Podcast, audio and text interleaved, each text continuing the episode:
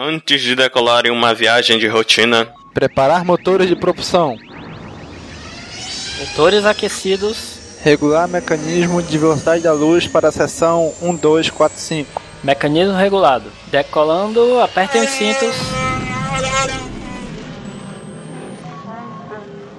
Decolagem tranquila, preparar para a velocidade burlesca. Velocidade burlesca? Brincadeira, pô. Preparar para a velocidade da luz mesmo. Entrando agora. No hiperespaço. Saindo do hiperespaço. Ops, pensei que a gente ia sair do hiperespaço. Porra, bicho, eu também. Eu acho que a gente tá com problema no mecanismo de parada. E agora, Cícero? Cara, a gente vai morrer. Não, cara, eu tenho noiva, não posso morrer agora. E eu tenho um filho. Caraca, Cícero, dá um jeito nisso aí. Cara, é impossível, pô. Eu tentei depurar o programa principal, mas parece que tem um bug na rotina do banco de dados e eu não tenho a senha do ambiente de produção, cara. A gente vai ter que pular. Pular? Como assim? Você não tá sugerindo que a gente use o... Exatamente. O bode de escape.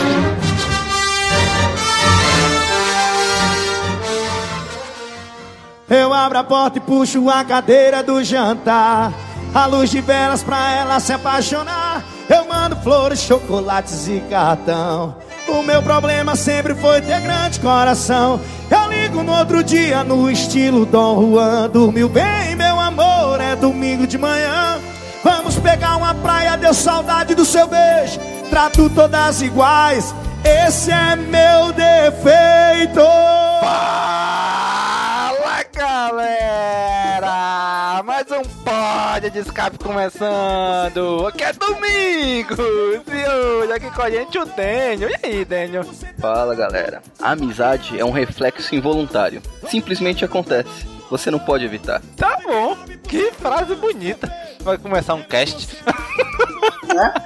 Aproveitar que estamos entre amigos. E tá aqui com a gente também o Nick. E aí, Nick? Fala, galera, aqui é o Nick e hoje eu vou tacar o terror aqui. Caraca. Meu Deus, é impossível. Só trouxe coisa do terror aqui, só coisa pesada. E tá aqui com a gente também o Gob. E aí, Gob? Fala, pessoal, aqui é o Gob e David, mate a rainha. Que porra é essa? Referências. Eu quero depois mudar minha frase. Eu acho que eu tenho potencial pra fazer uma coisa melhor depois do que eles fizeram. Muito bem, gente. Vamos aqui hoje, no último Pod de Escape de 2015, vamos fazer indicações do que a gente viu, do que a gente assistiu, do que a gente leu em 2015. Não precisa ser lançamentos de 2015, mas sim coisas que nós consumimos em 2015. Vamos lá falar sobre isso agora. Muito bem, e aí, 2015, terminando, estamos aqui já, prestes já tá 2016 dobrando a esquina ali. 2015, o que a gente leu, o que a gente assistiu? Quem quer começar aí? Eu posso começar então. Então, eu vou começar aqui com o que eu considero o melhor quadrinho que eu li no ano, que eu acho que todos vocês conhecem aí, o John Constantine. Num lugar sombrio, onde demônios andam livremente. Este não é o jogo de sempre, eu posso sentir. O inferno o quer. Esta alma pertence a mim. O céu não o aceitará. E por quê? Por causa da vida que você levou. E a Terra precisa dele. Constantine. Keanu Reeves vive em nosso mundo e num mundo paralelo. Bem-vindo à minha vida. Rachel Wise. Não acredito no diabo. Deveria. Ele acredita em você. Nem tudo está condenado. A batalha entre o bem e o mal começa aqui. Constantine, na tela de sucessos. Olha aí, do filme. Que homem. É, todo mundo. do filme, da série, dos quadrinhos. Ah, só conheço o filme. São personagens completamente diferentes. Então, teve um quadrinho que foi lançado esse ano dele, que é o Hellblazer, O Passeio. Eu achei bem interessante o quadrinho. Eu só não achei muito interessante a estratégia da Panini, que eu não entendi muito bem, que ela estava lançando uma fase dos quadrinhos do Constantine, que era mais à frente, que era outro escritor, e ela deu uma pausa nessa fase para começar a lançar essa fase desse quadrinho que eu gosto, que é do escritor Andy Diggle. Só que esses quadrinhos se passam antes da fase que a Panini já estava publicando. Eu não entendi bem qual foi a estratégia. Tipo, eu tô aqui na edição 260, mas espera aí um pouquinho que eu vou voltar para 240. Sabe? Eu achei meio estranho isso. Mas o quadrinho é ótimo. A fase do Andy Diggle é muito rápida pelos quadrinhos do Constantine. Acho que ele dura só uns 3. Eles só duram 3 encadernados. Eu tenho os 3 encadernados, mas eu vou falar só especificamente desse, que foi o que eu li. Os outros 2 estão guardados para a posteridade. Os outros 2 encadernados são O Mago que Ri e Raízes da Coincidência. Os encadernados são o Passeio, esse é o primeiro. Aí depois vem O Mago que Ri e em seguida Raízes da Coincidência. Eles formam todo o arco que o Andy Diggle passou pelo personagem, que escreveu a história de John Constantine. O que eu acho legal, que eu acho importante desse quadrinho para a galera, é porque se o Passeio ele é o primeiro quadrinho da fase do Andy Diggle, você pode ler ele sem uma carga anterior. Você não precisa, por exemplo, ler, sei lá, 200 edições que tem antes. Dá pra você ler de boa e pega a essência assim, do personagem, você começa arcos novos, as histórias são ótimas. Mas se você é fã do personagem já há mais tempo, né, que é o meu caso, ele também é muito bom esse arco, porque ele faz muita referência a histórias passadas do personagem, a histórias pregressas. Então, por isso, ao mesmo tempo que ele começa novos arcos, ele também aprofunda mais o personagem para quem já é fã. Ele resgata coisas da época do Jamie Delano, que foi o primeiro escritor, né, de Hellblazer. Ele traz coisas da época de um quadrinho chamado Newcastle, que foi o maior acontecimento que aconteceu assim, na vida do John Constantine, que é quando ele faz um exorcismo que dá errado. Então acaba morrendo uma garota lá nesse exorcismo, e isso persegue ele pelos próximos quadrinhos, assim, por muitos quadrinhos adiante, isso persegue ele. E isso vem se resolver nessa história aqui, nesse novo arco aqui, o Passeio. São 3 histórias nesse encadernado, e na história do meio o John ele volta no Ravenscar, que é o nome do hospício onde ele ficou.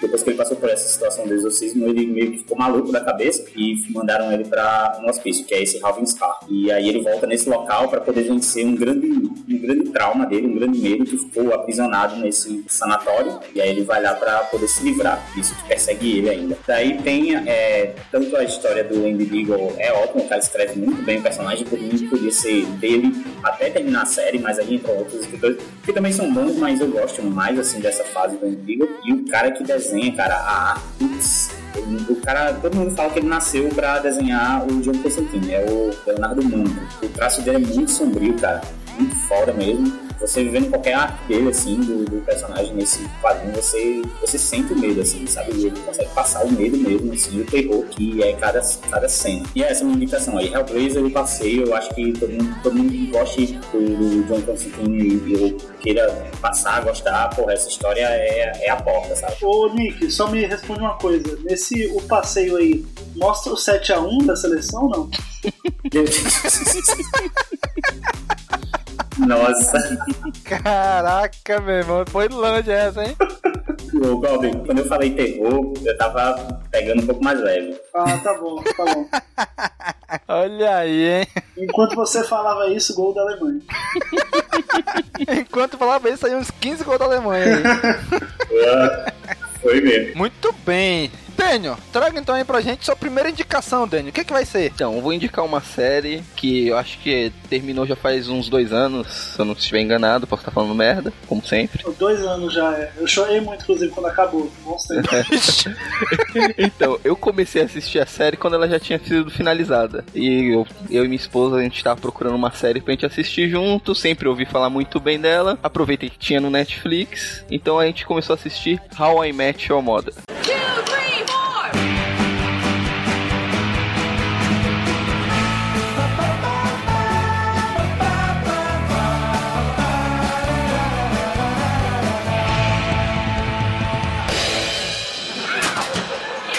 Que série fantástica.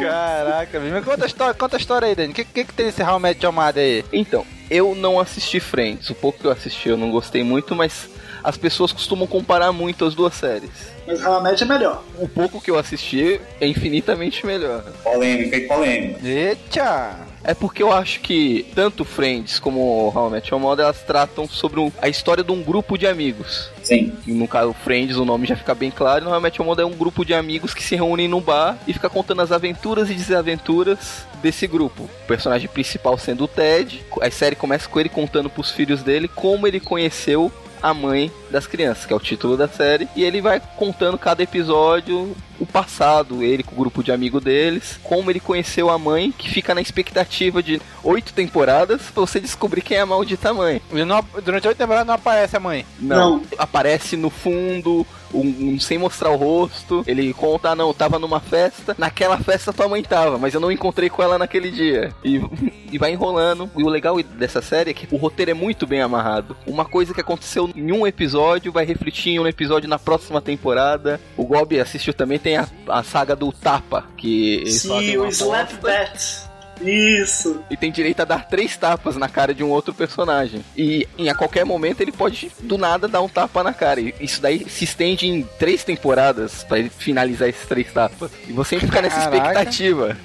Fora, pra quem é fã de Star Wars, tem muita referência a Star Wars. Sim, muita referência. Já adorei. Não, e é muito divertido. O Barney é um personagem fantástico. Tem um episódio que o Ted começa a namorar com a menina, daí o melhor amigo dele chega pra ele e fala, então, cara, mas ela já assistiu todos os Star Wars? Aí ele fala, não, como assim você namora e vai casar? Ele já ia casar com a menina, na verdade. E vai casar com uma pessoa que nunca viu Star Wars. Aí ele faz a menina ver Star Wars, ela tipo acha uma merda e tal. E só que aí ela fala que adorou pra ele e tal. Também, outra referência a Star Wars é que tem o Barney, que é um garanhão, sempre dá dano em cima de todas as mulheres.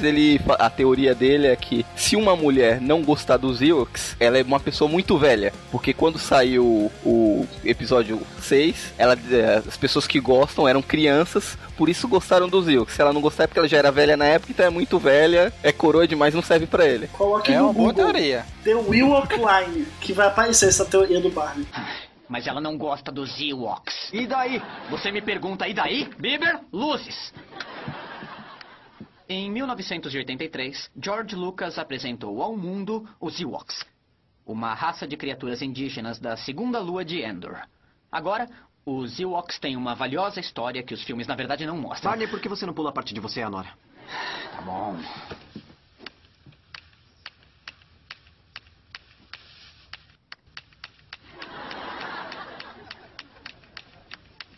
Ah, agora sim. Ultimamente, os Ewoks dividem os fãs em 2 lados distintos. Os nascidos antes e os nascidos depois de 25 de maio de 1973. A chamada linha Ewok. Qualquer um nascido deste lado da linha Ewok tinha pelo menos 10 anos quando o Jedi apareceu. Ou seja, muito velho para algo tão doce e tão fofinho. Qualquer um nascido deste lado ama os Ewoks. Por quê? Porque eles lembravam vocês dos... nossos ursinhos. Eles lembravam vocês dos seus ursinhos. Obrigado, Dina. Como sabe o nome dela? Portanto, pelas leis imutáveis da evolução da linha Ewok, minha namorada, que diz ter 29 anos e odeia Ewoks, deve, na verdade, ter não menos que 37 anos. Caraca, vocês estão ligados, vocês estão falando aí. Eu nunca assisti essa série. Vocês falam, o Barney, o Ted. Eu tô sendo contra as coisas, né? O Barney, um cara roxo, maceta. O Ted, um tampinha, um urso de pelúcia. Eu vi alguns episódios soltos, tanto da How I Met Your Mother quanto do Friends, e eu devo dizer que eu me identifiquei mais com How I Met mesmo, tanto, né? Não me senti empolgado por ver Friends. Eu recomendo que quem for pegar pra assistir How I Met Your Mother, procure assistir na ordem, primeira temporada, episódio a episódio, porque tem muita referência. A série faz muita autorreferência a episódios passados, principalmente com relação à mãe. Interessante, olha aí. Agora só uma pergunta pro Gob. Gob, tu gostou do final? Cara, eu gostei, porque ele mostra a essência do Ted, acima de tudo. Uma coisa que ele nunca vai perder. Eu não posso falar muito, né? Porque senão é spoiler. Mas, enfim, eu acho que mantém a essência do Ted. Tudo bem. Quantas temporadas teve essa série? São 9 temporadas, mas no Netflix, por enquanto, só tem 8. De quantos episódios cada temporada? 20 e poucos, mas são episódios curtos, de 20 minutos, meia hora. Caraca. Não vale a pena. Tá baixando o top, né? Vale a pena. Tu pra sentar, tu assiste 4, 5 episódios seguidos sem perceber. You feel like cheating, I'm like, no, not really, cause oh, I think that I found myself a cheerleader. She is always right there when I need her. Oh, I think that I found myself a cheerleader. Então, vou também dar minha primeira indicação aqui. Minha primeira indicação, eu quero indicar um livro também. É um livro que eu li sobre ficção científica chamado Era das Sombras. É um livro que só tem na Amazon, ele só tem na versão digital, porque na verdade eu conheço o escritor, ele foi meu colega de escola, e por um acaso eu descobri esse livro. Aí eu descobri que era dele. Falei, porra, vou lá ajudar o cara a comprar pra ler. É o primeiro livro dele, é um livro sobre ficção científica, o nome é A Era das Sombras, A Arma Estranha. A ideia dele é fazer várias, né, continuações, né? E, cara, pra quem é fã de ficção científica, é muito legal, porque ele tem diversas referências lá, Star Trek, Star Wars, a várias obras de ficção científica. Se passa num futuro distante da Terra, é o nosso futuro mesmo, né? Não é tipo Star Wars, que é outra galáxia e tal, é tipo Star Trek, é o nosso futuro. Então se passa, sei lá, uns 5.000 anos, se eu não me engano. Eu li no início do ano esse livro. Se passa muito no futuro, o ser humano já foi povoar outros planetas, outros sistemas solares, já tá povoando a galáxia, tem uma liga de planetas, e o cara tem toda uma espécie de Illuminati, o pessoal lá, sociedade secreta e tal. Cara, a história é muito envolvente, cara. Eu ia lendo, eu queria, cara, o que vai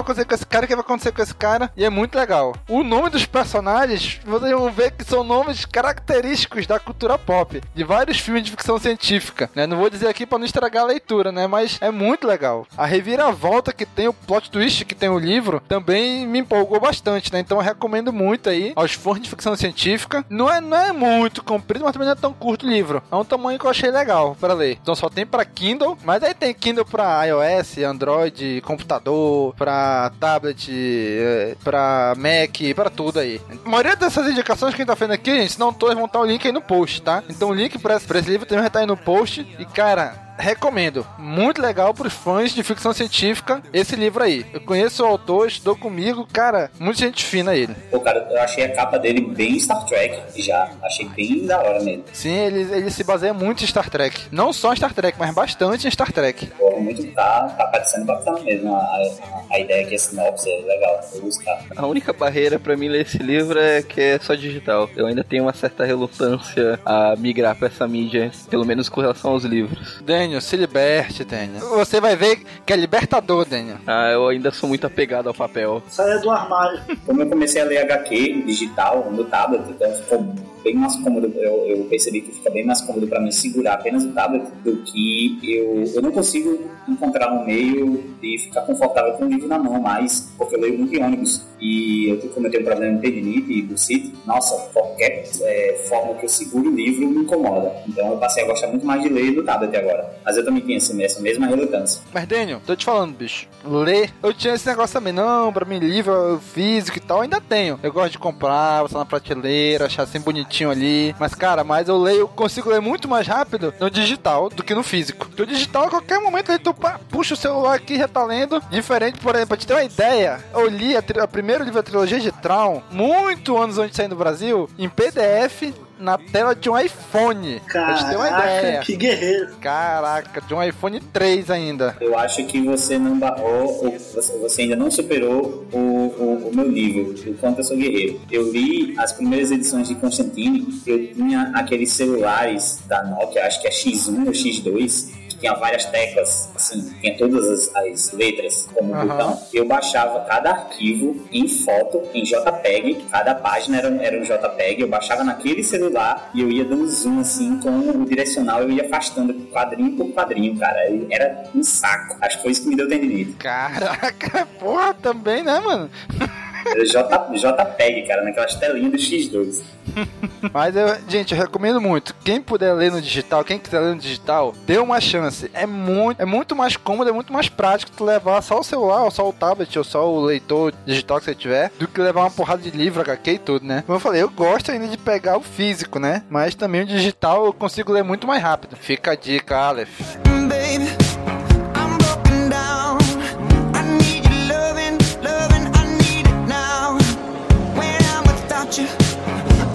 Aqui, terminando então a nossa primeira rodada de indicação. E aí, Gob, o que tu traz pra gente? Ué, eu me senti agora excluído. Terminando a rodada contigo, pô. Ah, tá, entendi. É, pô, você veio pra terminar, cara. Pô, aí sim, então, nessa vibe livro ou HQ, eu vou recomendar aqui, então, um livro que, cara, se você não leu ainda, você tá ouvindo isso aqui, provavelmente você vai amar esse livro, porque tem de referência aos anos 80, ao mundo dos jogos, eu acho que tem até Star Wars, não sei se, mas, enfim, cara, chama-se Jogador Número 1. Caraca, recomendadíssimo, hein? Muito recomendadíssimo. Esse livro conta a história de um garoto que ele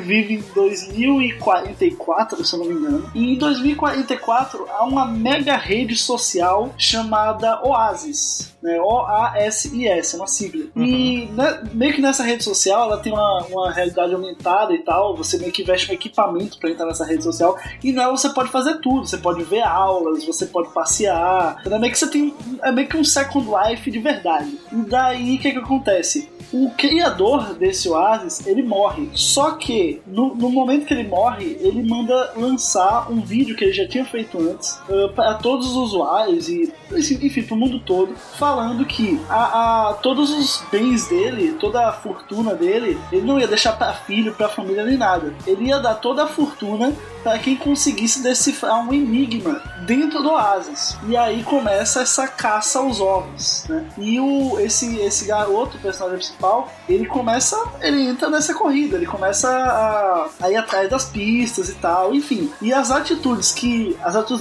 os atos que ocorrem no Oasis, né, toda essa caça reflete no mundo real. A gente começa a se matar porque outro tem pista e tal, vem uma máfia. Cara, é muito legal o livro. O escritor, o Ernest Cline, ele é muito nerd, ele nos Estados Unidos, ele vai nas livrarias para dar autógrafo e tal, e ele viaja de uma cidade para outra dentro de um DeLorean. Ele tem um DeLorean. Então, caraca, daí você tira. Então, cara, é muito bom e vai virar filme em 2017 com direção do Spielberg. Então, cara, ó, se você quer chegar no cinema sendo fãzão, leia antes.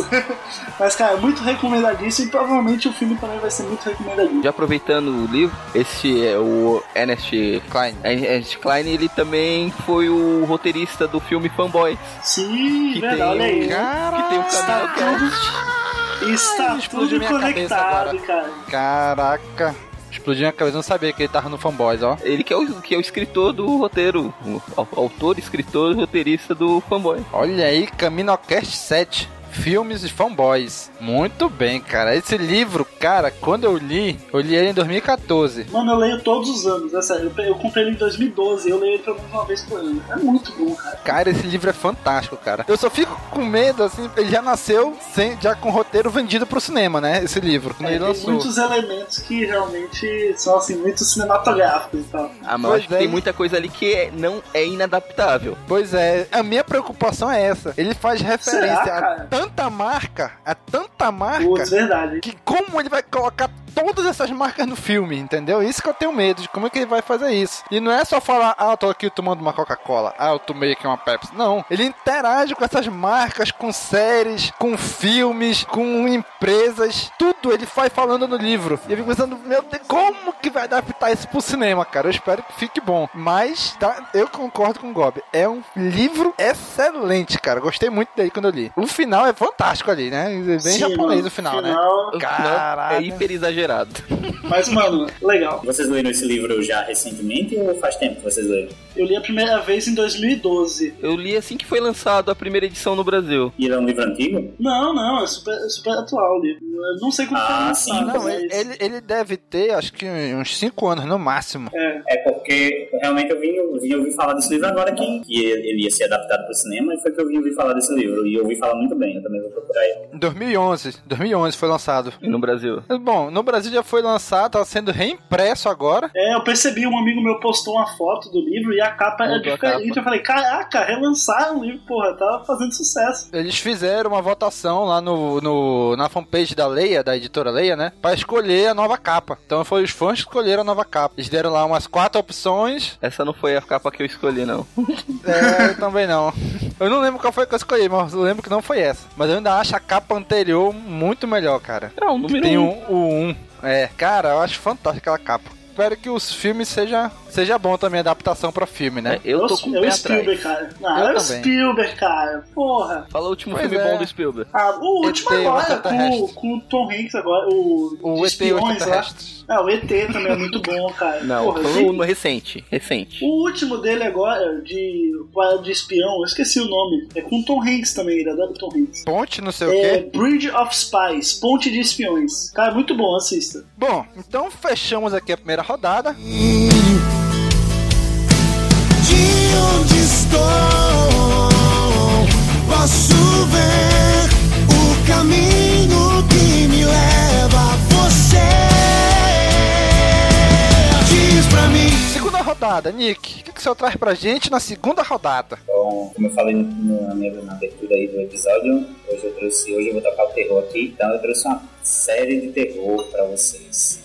Vocês já ouviram falar do Penny Dreadful? Eu comecei a assistir o primeiro episódio, achei muito bom, mas não voltei pra terminar a série ainda, por falta de tempo. Nossa, quando você falou, assisti o primeiro episódio e eu pensei que você ia falar meio Dr. Who, assim, sabe?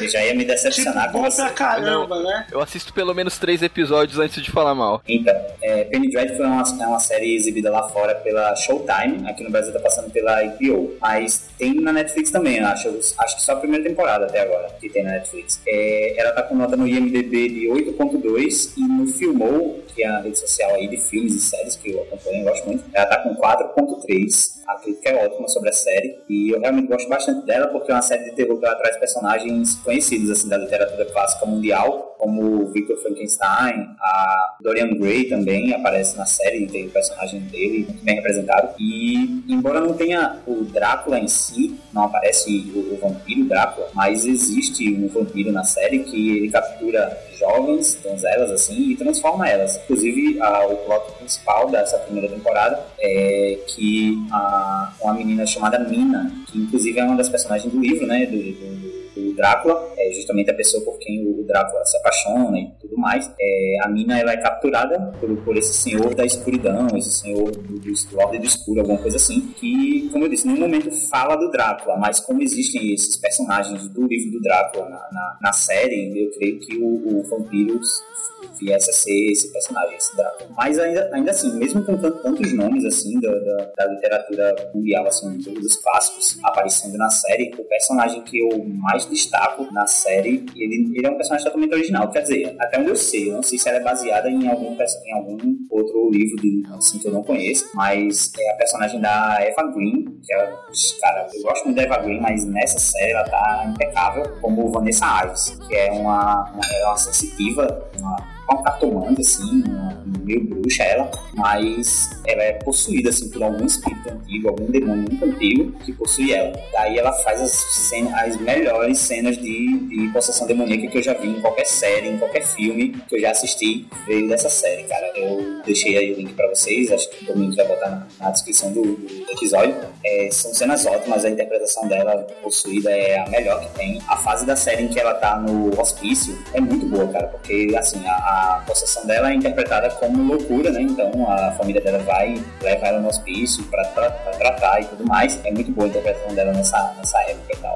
E é uma série que trata tanto o ocultismo quanto a sensualidade, assim, ela mistura as duas coisas, então tem muitas cenas bem sensuais, assim, ao mesmo tempo elas são sombrias, são meio mórbidas, e eu achei demais a série. A primeira temporada é bem pequena, eu acho que deve ter uns 8 episódios a 10, é bem pouco mesmo episódio, mas a qualidade é foda mesmo, eu gostei muito dessa série. Penny Dreadful é uma série que eu pretendo retomar, assim que eu tiver um tempo, que eu gostei muito do primeiro episódio. É que é tanta coisa pra assistir, é tanto coisa que algumas coisas acabam ficando pra trás. Caraca, eu tô nessa também, cara. Tem muita coisa pra assistir, tem muita série pra assistir, muito filme pra assistir, muito jogo pra jogar, muita HQ pra ler, muito livro pra ler. Cara, não tá dando tempo, cara. Tô nessa aí também. Mas aí, eu não sou muito fã, assim, do gênero terror, né? Mas, quem sabe, dá uma chance aí pra essa série aí. Pelo que vocês falaram, me interessou bastante. Eva Green, ela é o principal motivo pra assistir essa série, em termos de interpretação, assim.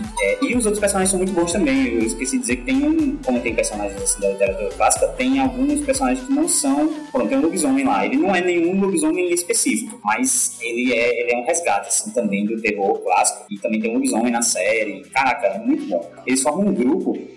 eu achei bem legal que ficou parecendo a Liga Extraordinária, sabe, do Alan Moore. Ficou muito parecido, cara. Juntou lá o cara que criou o Frankenstein, juntou o Dorian Gray, juntou essa galera toda, formando uma equipe lá pra ir buscar a Mina, e ficou muito parecido mesmo com a Liga Extraordinária. Só que bom. Só que bom. Por quê? Porque o filme... mas o quadrinho não é bom, né? O filme é que... O filme... foi uma adaptação um pouco triste, embora o filme tá na minha regra dos 15 anos. Eu assisti faz muito tempo e eu gostei pra caralho na época que eu assisti. Não sei agora. Guarde na sua memória, então, porque é uma merda foda. Vou deixar quieto lá, vou mexer não. Vou deixar lá.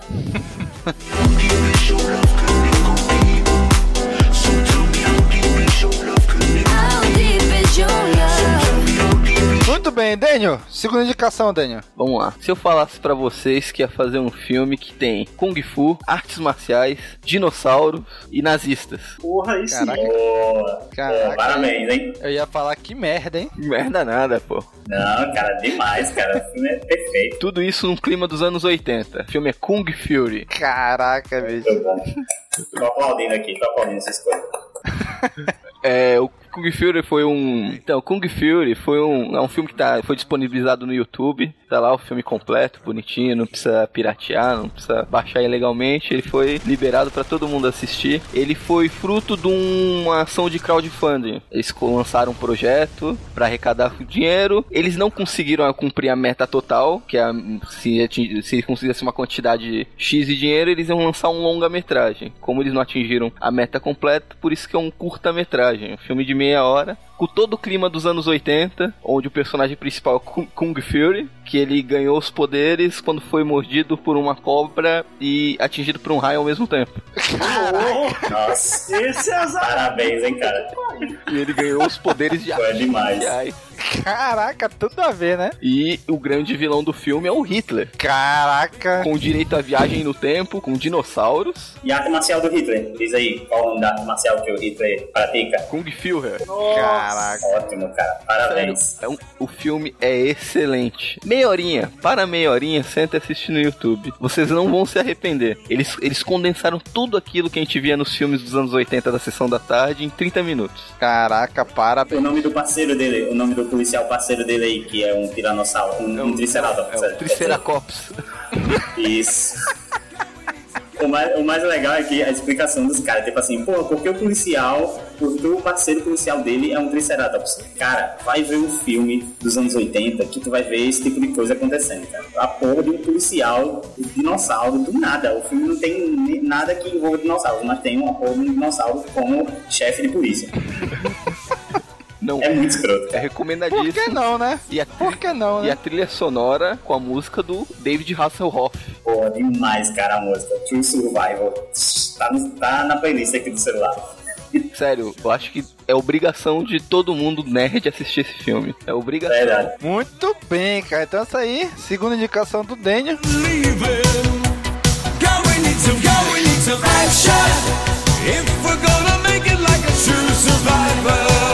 Vou aqui agora para a minha segunda indicação, onde eu vou falar agora de um filme. Na verdade, eu vou falar de uma série de filmes que saiu dois ainda, né? Maze Runner.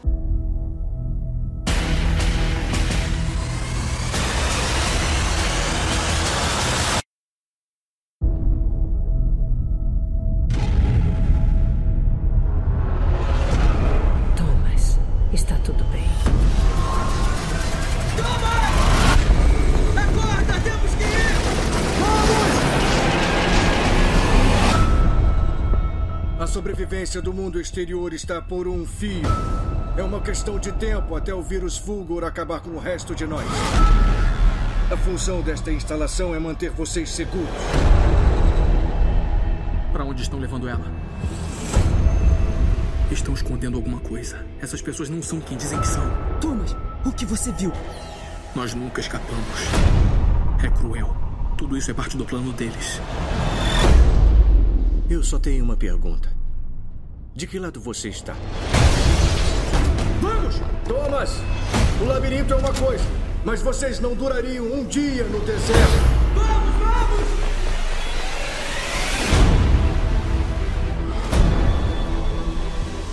Tem alguma coisa dentro de nós que Cruel quer. Não podemos deixar que nos encontrem. Não precisam vir comigo, mas sei que podemos sobreviver. Venham, me sigam! Há muito tempo ninguém sai do deserto. Vamos! Agora! Vamos, vamos!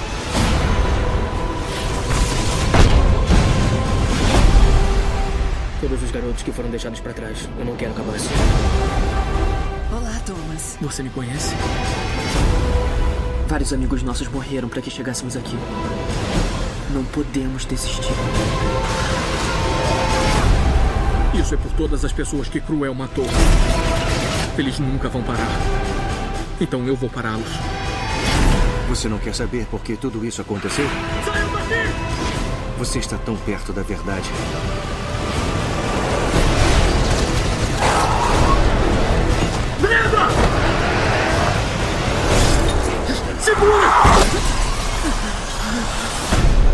Maze Runner, prova de fogo. Eu assisti o segundo.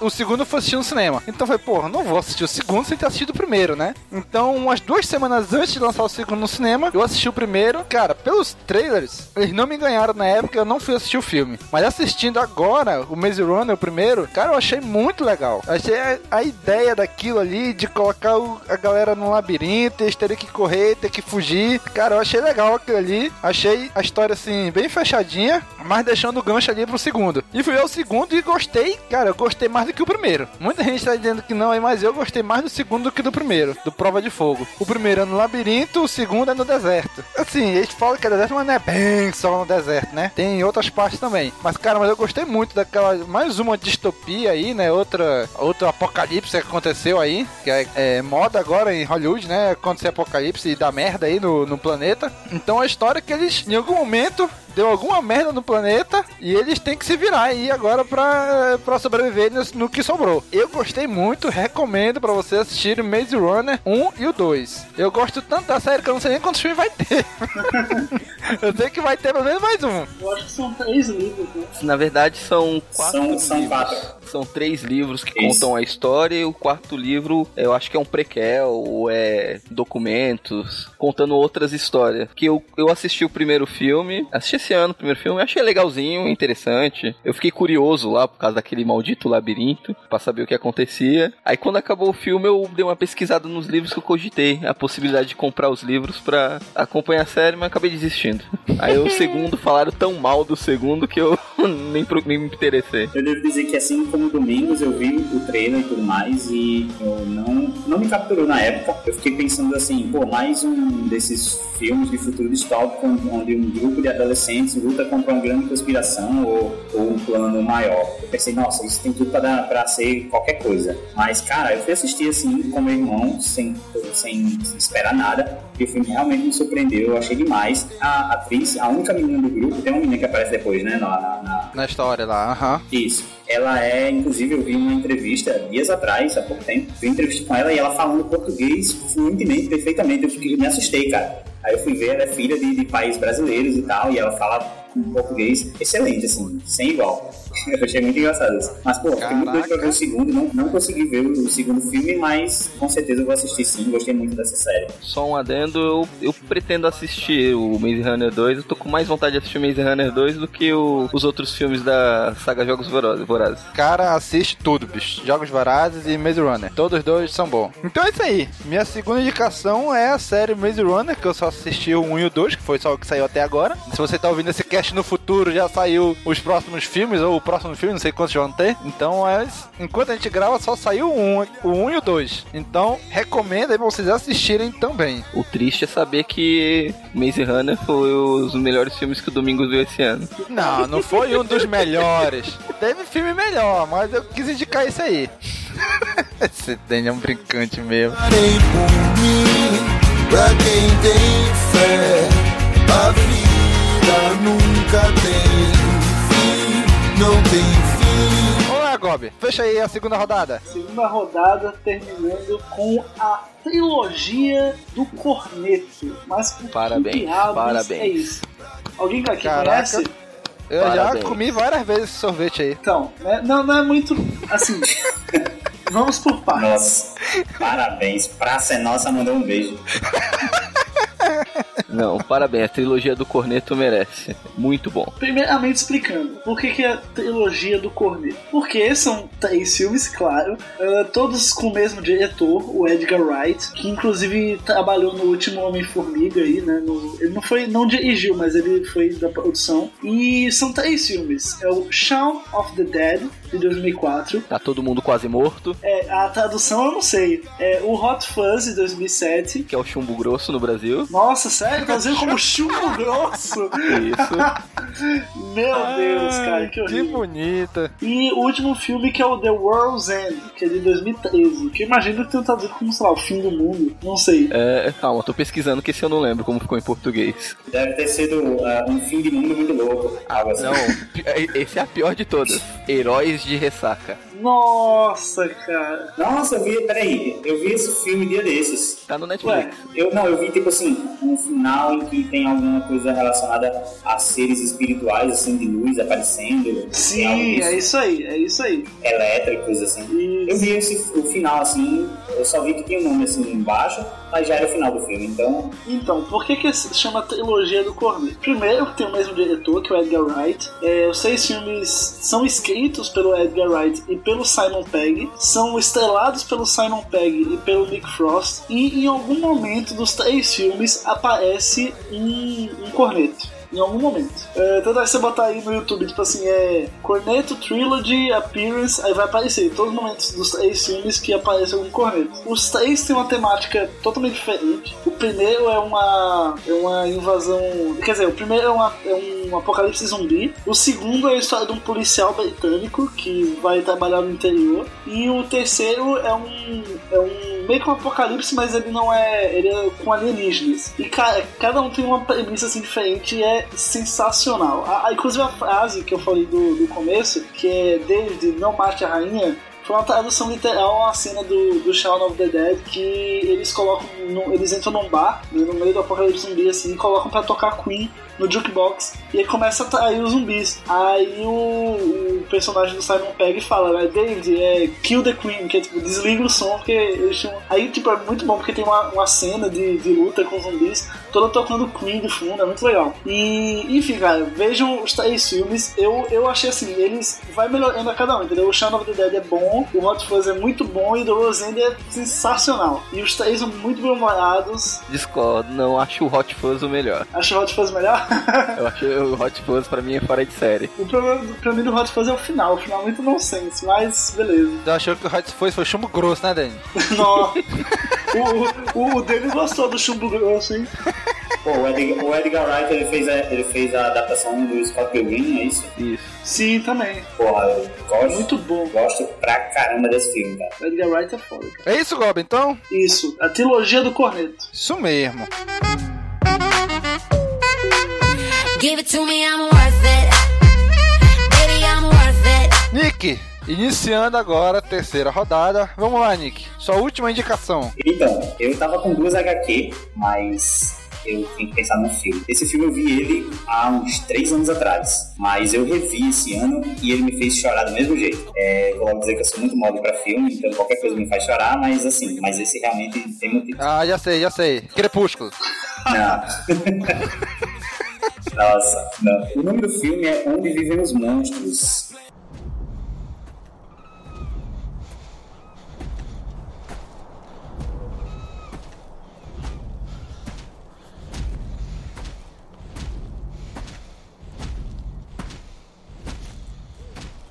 Eu não quis te acordar, mas queria muito te mostrar uma coisa.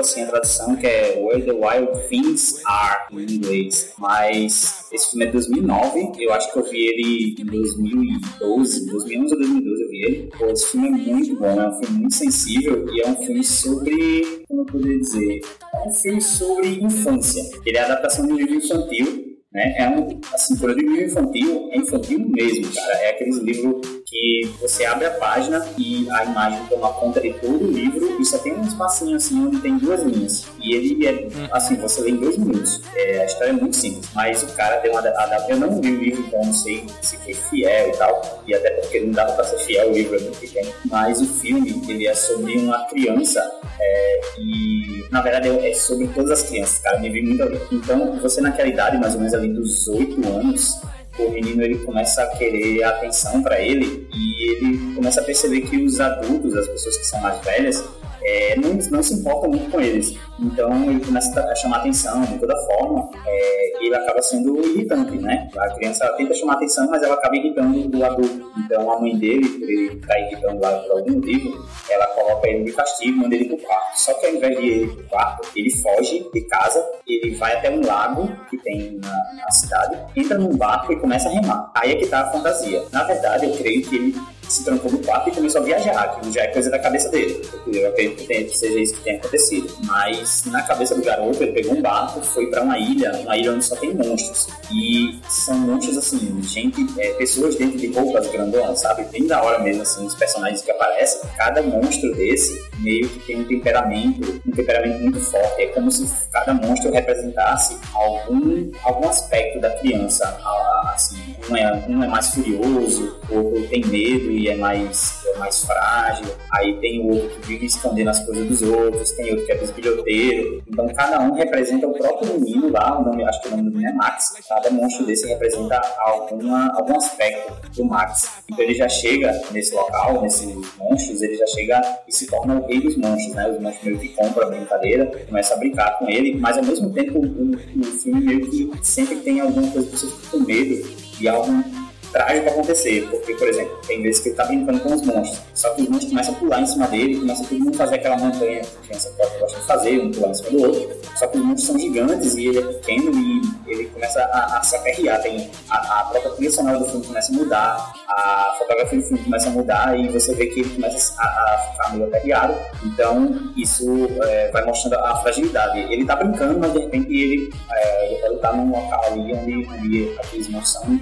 uma ameaça. Eu acho muito bacana esse filme, eu acho que todo mundo tem que assistir para relembrar a sua infância. E eu gosto muito dessa sonora também, que é da, acho que é Karen O, o nome dela. Ela é vocalista do Yeah Yes, e ela fez uma trilha sonora que lembra muito, assim, você começa a ouvir e imagina um monte de criança num parque. Mano, eu já vi essa banda ao vivo, muito louca. Yeah Yes É muito da hora eles. Ela veio pro show do Red Hot que eu tava. Muito louca a banda. Eles são bons também, ela é bem loucona a mulher. Só que esse trabalho é solo, assim, dela. Mas é muito legal. É, você imagina uma galera, um monte de menino ensandecido no parque, assim, porque as músicas são cantadas por ela, meio que no violão, mas tem muito aqueles coro de crianças, assim, gritando a todo momento. Então é uma algazarra, a trilha sonora eu acho demais. Cheguei a baixar e tudo, assim, porque é muito empolgante. Então fica aí minha dica, Onde os Monstros Vivem, e esse filme é lindo. É coração, é paixão, assim. Ah, tá, sempre quis ver esse filme e nunca parei pra assistir. Pô, esse filme é demais, é.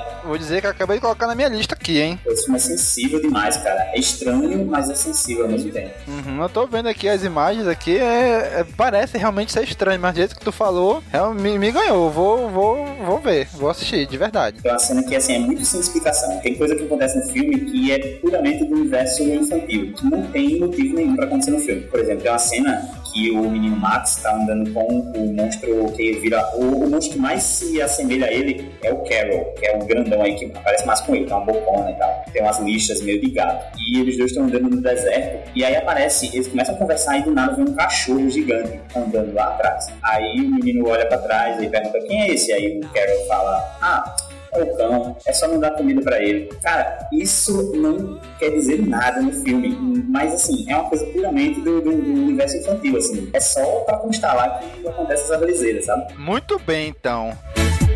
O dia fez e noite surgiu da sombra.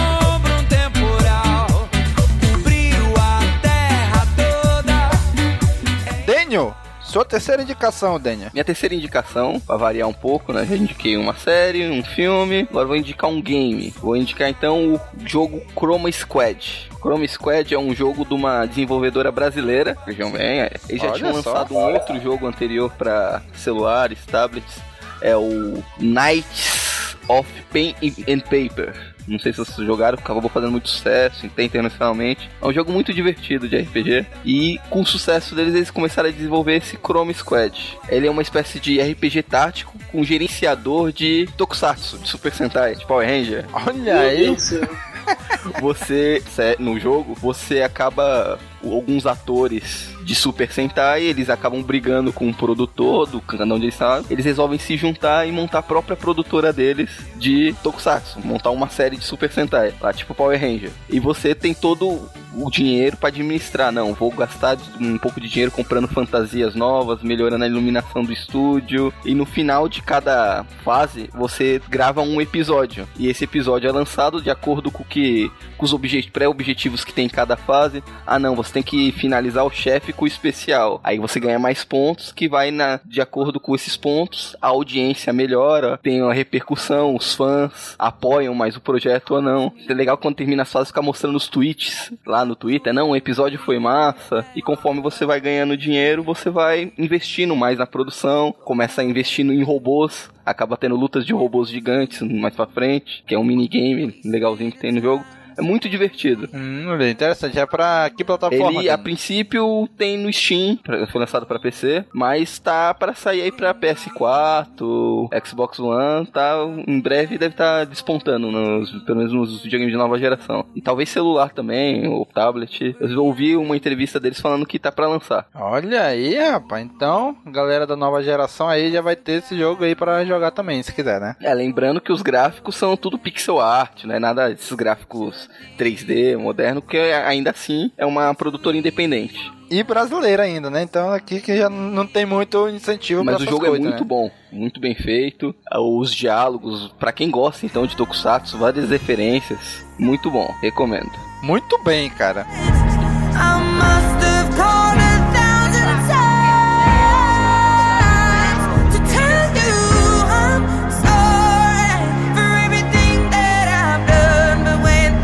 Então eu também vou trazer aqui minha terceira e última recomendação, que é uma série lançada pelo Netflix em parceria com a Marvel, que é o Demolidor, que eu acredito que a maioria que assistiu. Cara, Demolidor, que série! Cara, muito bom, cara. Gostei bastante dessa série. É um personagem que eu acompanhei nos quadrinhos. Não acompanhei tanto quanto o Homem-Aranha, por exemplo, ou o Capitão América. Mas eu acompanhava nos quadrinhos na minha infância, ali, no final da década de 90. E foi muito legal ver isso Principalmente depois daquele filme com Ben Affleck, né? Então, cara, foi incrível. Aquele ator, cara... Ele era o Matt Murdock. Ele tava idêntico aos quadrinhos, idêntico, cara. Pra mim, o cara conseguiu, eles conseguiram um ator idêntico. É o Matt Murdock. Se ele fosse verdade, ia ser aquele cara ali. Cara, é uma série muito boa, apesar de a gente tá acostumado com os filmes da Marvel no cinema ser pipocão, pra família, engraçado, com as piadinhas. Essa série não. Ela é de 18 anos. Cara, tem porrada toda hora. Tem muita influência do Demolidor do Frank Miller, né?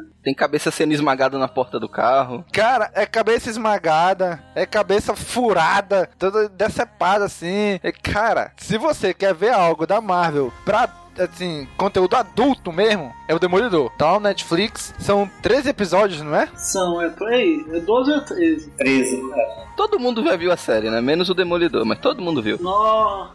Putz, grilo, hein? O Steve Wonder. É... Cara, recomendadíssimo. Gostei muito. E o mais legal, essa série se passa no mesmo universo dos filmes. Então ele faz referência aos filmes. Faz referência aos Vingadores, ao Homem de Ferro, ao Thor. A série, ela se passa... logo depois de Vingadores 1, ali que onde teve a batalha de Nova York que espocou a cidade inteira. Então a série se passa ali, reconstruindo um dos bairros de Nova York. E cara, o ator que faz Wilson Fisk é outro cara, que, nossa, ficou muito parecido mesmo o ator. Lógico que o Wilson Fisk nos quadrinhos é gigantemente gordo, né? Então esse cara ficou muito parecido com ele. Não tem como ser igual, né? Mas eu gostei muito. E eu achei legal porque depois que eu vim saber que o ator que faz o Wilson Fisk é o mesmo ator que fez aquele MIP1, que o cara que é possuído lá pelo ET, cara, não tinha nada a ver esse cara pra mim. E ele tá aí agora reaparecendo no Demolidor e teve também aí no Jurassic World, né? Então, recomendadíssimo aí a série do Demolidor da Marvel pelo Netflix. Gobi, terceira e última indicação, Gobi. Terceira indicação, agora eu vou falar de música. Falar de música. Aí, rapaz! E vou recomendar uma banda brasileira que... Ai, ué, você não gosta, da banda, cara? Não, gosto. Não, peraí. Pô, velho, como assim? É muito boa, mano. Como assim, cara? Enfim, é porque eles já estão vendo a pauta, eles já sabem o que eu vou falar, né? Enfim, é uma banda brasileira chamada Apanhador Só. E eu que andava assim tão Zé, deixei que tudo fosse, decidi olhar pra frente, mas não vi nada. Ela é composta. Que absurdo, cara. Mano, não ouçam o Daniel e o Nick. A banda? Não ouça o Daniel e o Nick. Não ouça a banda. Tire suas próprias conclusões. É uma banda do Rio Grande do Sul, uma banda gaúcha, 5 gaúchos. E eles têm atualmente 3 álbuns, né? Um em 2010, que chama Apanhador Só. 2011, que é o Acústico Sucateiro, que é meio que uma versão do Apanhador Só. Só que com eles fazem com sucata e tal, as músicas é bem legal. Tem, assim, eles colocam muito, muito barulho do cotidiano nas músicas, entendeu? Então, tipo assim, nesse Acústico Sucateiro, tem muita música que você ouve, tipo, máquina de lavar no fundo, panela batendo. E é uma, assim, o pessoal diz que é experimental, né? Conceitual, mas é muito legal o som. E o de 2014 ou 2013, o álbum chama Antes Que Tu Conte Outra, também é muito bom. Então dê uma conferida lá. Esse último álbum dele, se eu não me engano, tá de graça no site deles, então você pode baixar. E outro negócio que eu queria falar sobre eles é que eles têm uma turnê muito legal que chama Na Sala de Estar. Então se você é fã deles e quiser que eles façam um show na sua sala de estar, você pode contratar eles pra fazer um show na sua sala de estar. E isso é muito legal, assim, você pode... Logicamente que é um show aberto, com venda de ingresso e tal, só que você meio que cedia a sua casa pra eles poderem ir pra sua cidade. E aí rolou o show deles aqui em Maceió há 2 semanas atrás, e aí eu fui, é muito legal, tipo assim, fica 50 pessoas só, e aí você fica bem, bem próximo, assim, deles, pode conversar com eles e tal. Enfim, recomendo, ouçam um Apanhador Só. Tá, o que vocês não gostam agora? O que vocês não gostam, cara? Eu nunca ouvi a banda, eu não conhecia, mas tá aí a indicação do Gordon. Também desconheço, mas vou procurar aqui pra dar essa chance aí. ouçam, por favor. Brasileira e tal, e a gente... a minha playlist é muito internacional, então vou ouvir alguma coisa daqui mesmo. Pra... Já que tá nessa linha de apanhador, só escuta Móveis Coloniais de Acaju. Muito bom. Né? Esse é bom. Esse é bom. Bom, já que a gente teve 3 rodadas de coisa que nós assistimos e gostamos, e queremos que vocês assistam, leiam, escutem também, então a gente vai ter agora que é a rodada de coisas ruins, que a gente teve o desprazer de ler, teve o desprazer de assistir, e a gente quer que vocês não ouçam.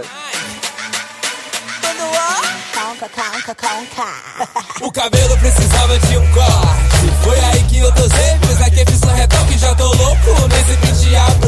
Você 4, 5 pra mostrar que eu sou um gato. Eu sei que você quer me curtir, então não enrola. Então vamos lá, Nick. Qual é, o que que você tem pra indicar pra galera não consumir? Cara, por favor, se você... já saiu dos cinemas, né? Então, assim, ainda bem que você não vai gastar dinheiro mais pra esse filme, mas se você... não é possível que você vai falar dele. Se você tá pensando aí em alugar algum filme ou pagar pra assistir on demand aí. Alugar filme, Nick, estamos em 2015, Nick.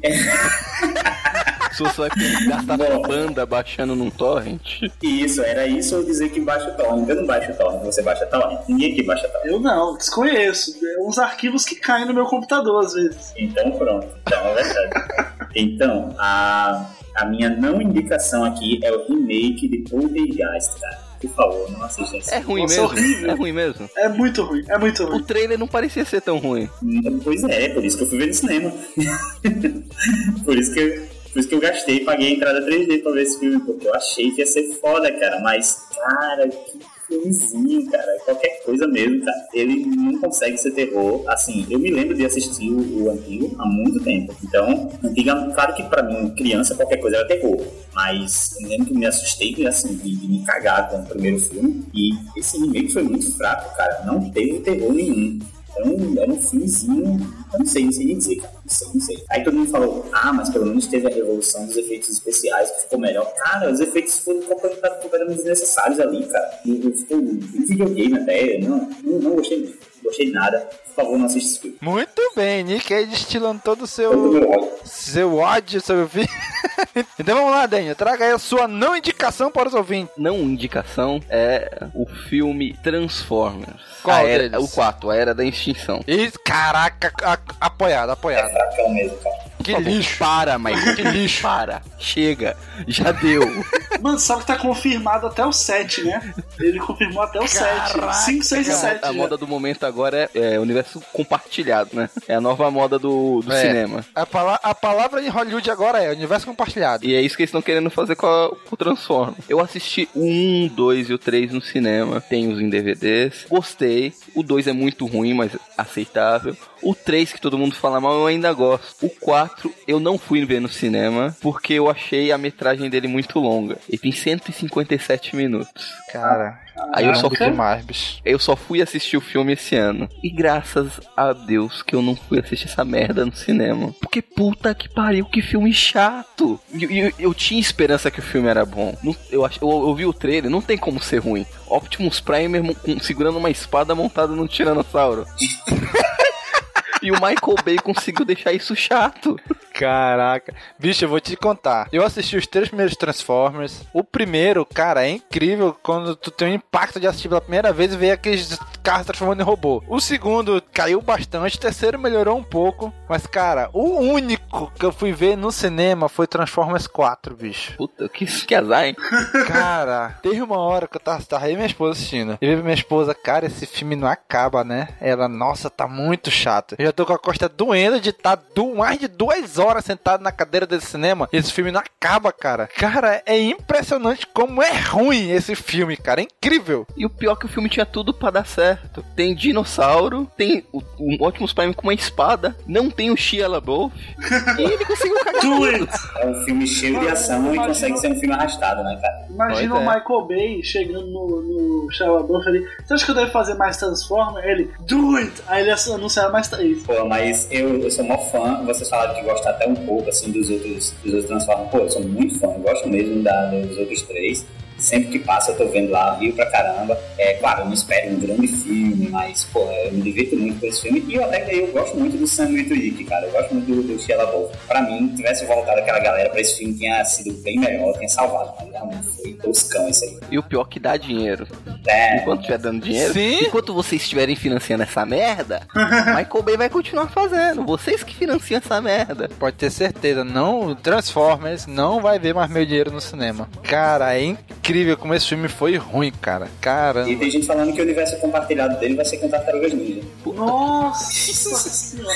Que já não é um filme lá muito bom também, né? Mas eu vi que tinha esses easter eggs, que tinha Bumblebee no set do Tartaruga Ninja 2. Eu já vi várias notícias dessas. É, porque se você viu... Você assistiram Tartaruga Ninja? Eu vi, não, cara. Assisti. O Destruidor parece um Transformers, né, no filme. Porra, isso é muito feio, bicho. Outro filme lixo também. Ah, vamos lá pra minha não indicação. Cara, eu vou confessar pra vocês, foi leseira minha, garoteei nessa hora. Sabe aqueles filmes daquelas paródias que vão misturando 300 filmes num só, aquelas paródias toscas? Eu parei de assistir, vocês terem uma ideia, foi naquele Todo Mundo em Pânico, como é que é? Vocês lembram? É Todo Mundo em Pânico. Todo Mundo em Pânico, né? Eu parei de assistir esses filmes em Todo Mundo em Pânico 2. Vocês terem uma ideia, foi o último que eu assisti dessa categoria de filme. Um dia desse eu tava aqui, no Netflix, e minha esposa, vamos assistir um filme aqui, vamos escolher um aqui, aí Hangover Games, que em português tem um brilhante título de Se Beber, Não Entre no Jogo. Isso, esse mesmo. Cara, eu assisti pra vocês, não sei como eu consegui, mas eu ainda assisti 15 minutos desse filme, e cara,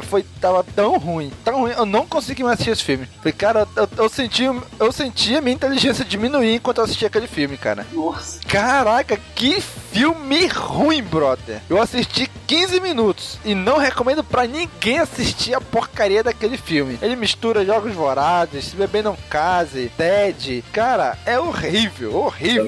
Não assista esse filme. Se você disse que garoteou e você parou no 2, cara, eu assisti Espartalhões. É divertido. Não, cara. Eu assisti Liga da Injustiça. Acho que é Liga da Injustiça, não. Que é pior ainda. Injustiça. Cara, e ainda assisti. Olha só, olha o crime que eu cometi. Eu ia assistir... Exato. Eu tava lá no cinema. Muito bom, sensacional. Eu tava no cinema, eu ia assistir aquele filme das corujas, que eu amei o filme depois que eu assisti, aquele A Lenda dos Guardiões, que é todo em animação. Ah, lindíssimo, lindíssimo aquele filme. Cara, eu assisti, mas eu só assisti depois, porque eu tava na fila pra ver esse filme e encontrei uns amigos que chamaram a galera inteira pra assistir Os Vampiros que se Mordam. Eu disse, pô, eu vou assistir com a galera. Que lixo. Eu chorei porque gastei muito dinheiro com isso. Ah, eu acho que vocês ainda não chegaram no fundo do poço. Porque na época que saiu O Homem de Preto, fez muito sucesso, saiu direto em VHS um filme que eu fiquei doido pra assistir quando eu vi o cartaz. Homens de Branco. Cara, eu assisti lá, né? Puta que pariu, que merda. Eu assisti essa merda. Pra tu ter uma ideia, eles pegaram os monstros dos Power Rangers, as fantasias de monstros dos Power Rangers que deve ter sobrado no estúdio, e usaram no filme pra ser os monstros do filme. Cara, que outro lixo de filme. Nossa, eu nunca vi, mas pelo que eu tô vendo aqui, cara... Pra te ter uma ideia, tem uma hora no filme que eles ficam, acho que o final de semana inteiro, usando o neuralizador, que apaga a memória, neles mesmo. Ele, olha o que é isso aqui, aperta. Aí ele, olha o que é isso aqui. Olha o que é isso aqui. Caraca, o final de semana inteiro nisso. Cara, é outro filme bosta. Esse cartaz tá parecendo um filme do Mario. Sabe aquele filme do Mario? Tá muito parecido. Não, o filme do Mario eu acho que é melhor.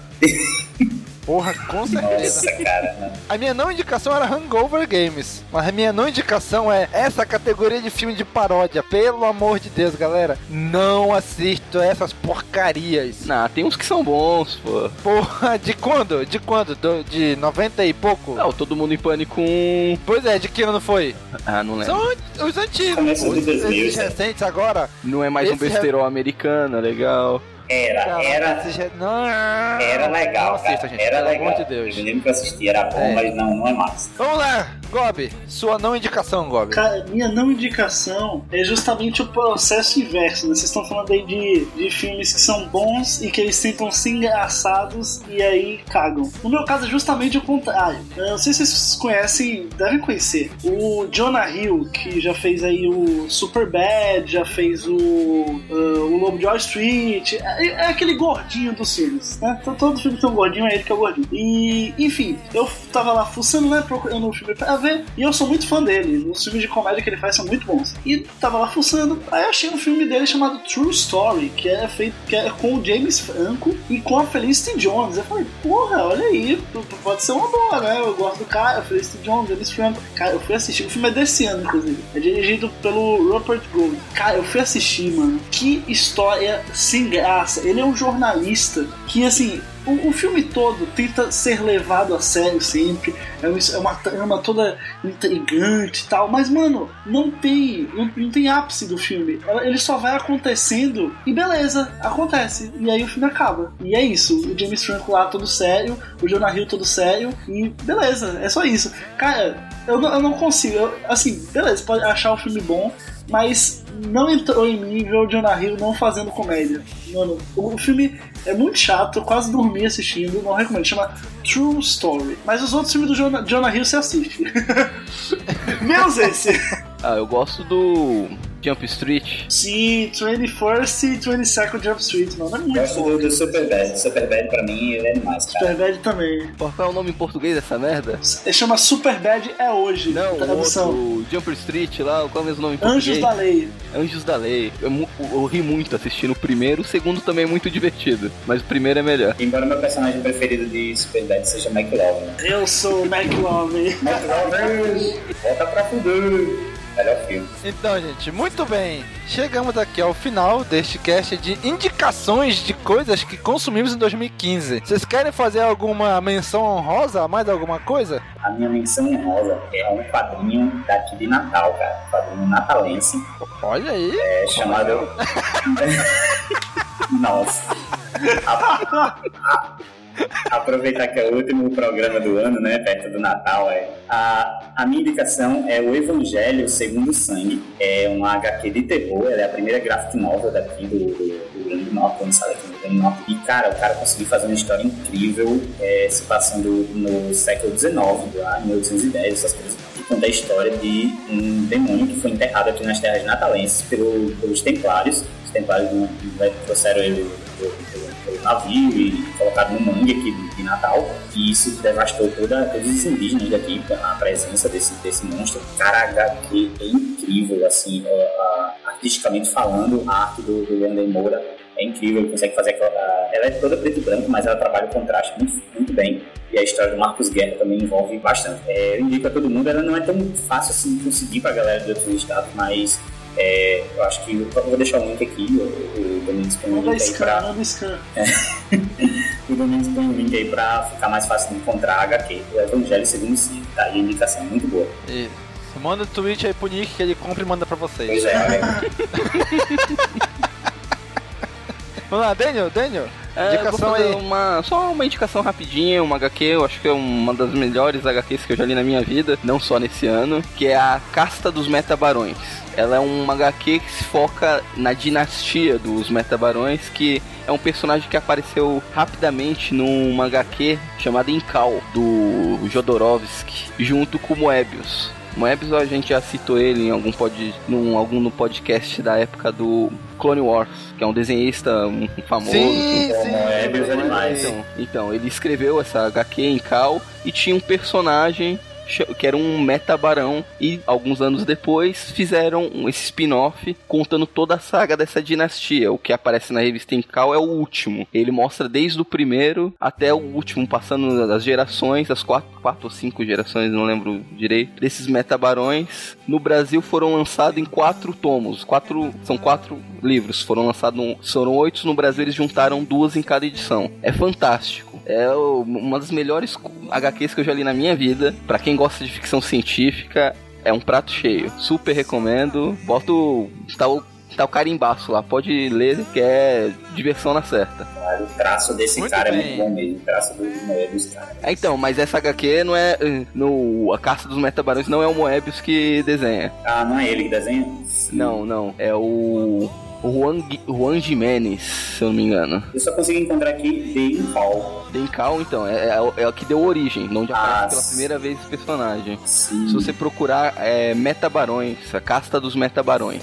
Foram todos lançados no Brasil, em 4 tomos. Muito bem, muito bem. Então vamos lá, eu vi também aqui a minha mansão honrosa ao livro A Lenda de Huff Gunner, o Garoto Cabra. Então aí acho que todos nós aqui já acompanhamos a série do Nerdcast RPG, lá dos 3 primeiros do Huff Gunner, e eles lá criaram uma mitologia e chamaram o escritor pra escrever a história desse cara, do Huff Gunner, né? Então o primeiro livro saiu no Natal do ano passado, eu li esse ano, na versão digital pela Amazon, cara, e eu gostei muito da escrita do cara, de como ele colocou o personagem e do plot twist dele. E é legal que no final do livro ele explica como ele escreveu o livro, né? Que ele começou justamente pela frase final do livro e foi voltando, escrevendo a história, criando a história até chegar naquele ponto que ele queria. É muito bom o livro, eu gostei bastante do livro. Recomendo aí, A Lenda de Huff Gunner, não sei se ainda tá vendo na Nerd Store, mas na Amazon tem a versão digital lá, você consegue lá pegar. Delicinha. Gob, alguma indicação ainda, Gob? Alguma menção? Minha menção honrosa é a curta e breve. Se você tem... Wesley Safadão. Não, calma. Mas isso é recomendação pra vida. Não dá pra resumir em um cast só, entendeu? Mas enfim, se você tem um PS4, compre agora e jogue Journey. O jogo é Journey, Jornada. O jogo tem 2 horas só de gameplay, é baratinho, e é só isso que eu tenho a dizer. O jogo não fala nada, então eu não preciso falar nada. Apenas sinta a jornada. Profunda. Olha aí, hein? Olha aí, Journey to the Force Awakens. Não, calma aí, é só Journey mesmo. É o pódio de escape, não pode falar The Force Awakens. É só Journey. Muito bem, gente. Então, agora sim, chegamos ao final desse cast de indicações. Pessoal, muito obrigado por todos vocês que nos acompanharam esse ano inteiro. Esse ano a gente conseguiu intensificar o pod de escape aí, para trazer pelo menos um por mês para vocês. Nos deem seu feedback, tragam aí na área de comentários as suas indicações. Se vocês já viram, assistiram ou leram aquilo que a gente indicou aqui, digam aí se vocês gostaram também ou não. Continuem esse pod de escape aí na área de comentários, tá bom? Então, gente, muito obrigado pela companhia de vocês. Em janeiro não teremos pod de escape, estaremos aí de recesso. Uhul! Fernando de Noronha, hein? Tô sabendo que o Bruno vai pagar a passagem pra todo mundo.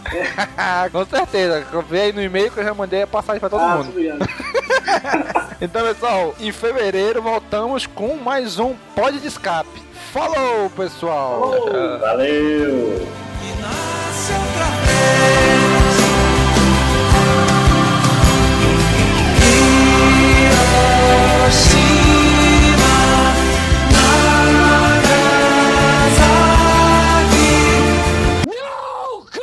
No, God! No, God, please, no! No! No!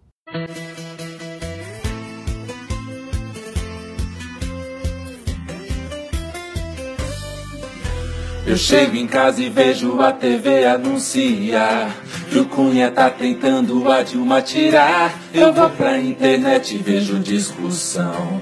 O povo brasileiro cansou de corrupção. Sigo acreditando em um novo amanhã. Vê a Dilma e o Cunha no presídio de manhã. Tira todos petralhas, mas cuidado com o Temer. Pra mim todos são iguais, até o prefeito. Vai pra cadeia todo mundo, pra presidente o Éden Safadão melhor, porque é só 1% vagabundo, porque é só 1% vagabundo e ainda dança rocha. Vai pra cadeia todo mundo, pra presidente o Éden Safadão melhor, porque é só 1% vagabundo, porque é só 1% vagabundo e ainda dança rocha. Só 1%. Simbora! Se é pra botar um vagabundo lá dentro, vamos botar um que é só 1%. E se tudo der errado, o país continuar quebrado, pelo menos o nosso presidente dança a rocha. O que é Dilma? Só arrocha o povo.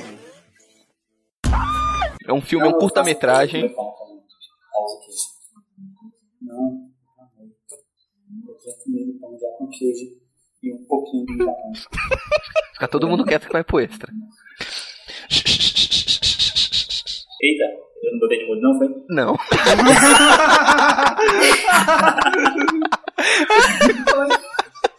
Eu juro que eu apertei aqui no mudo aqui. Falando nisso, eu nem acabei de ver a saga Crepúsculo. Eu vi os 2 primeiros e eu fico, me sinto muito incomodado quando eu não consigo terminar uma saga. Tá mais adiantado que eu, pô. Eu nem comecei. Pô, Nick, vai lá, Nick. A saga é fantástica, Nick. Termine lá, termine lá. A gente podia fazer um cast, né? Saga Crepúsculo, hein? Olha aí, olha aí, hein? Precisa, hein? Sua terceira indicação, Daniel. Oi? Que porra é essa? Terceira indicação, Daniel. Tá dando um gole na cerveja. Ah, vamos beber. Vamos beber. Não, cara, eu não tinha visto tua pauta. Eu fiquei com medo de ser o Wesley Safadão mesmo. Cara. Safadão. Ah, não, calma aí. Sacanagem. O Safadão é o concurso. O Safadão tá acima de tudo. Não dá pra ser estável. Isso é tudo, pessoal.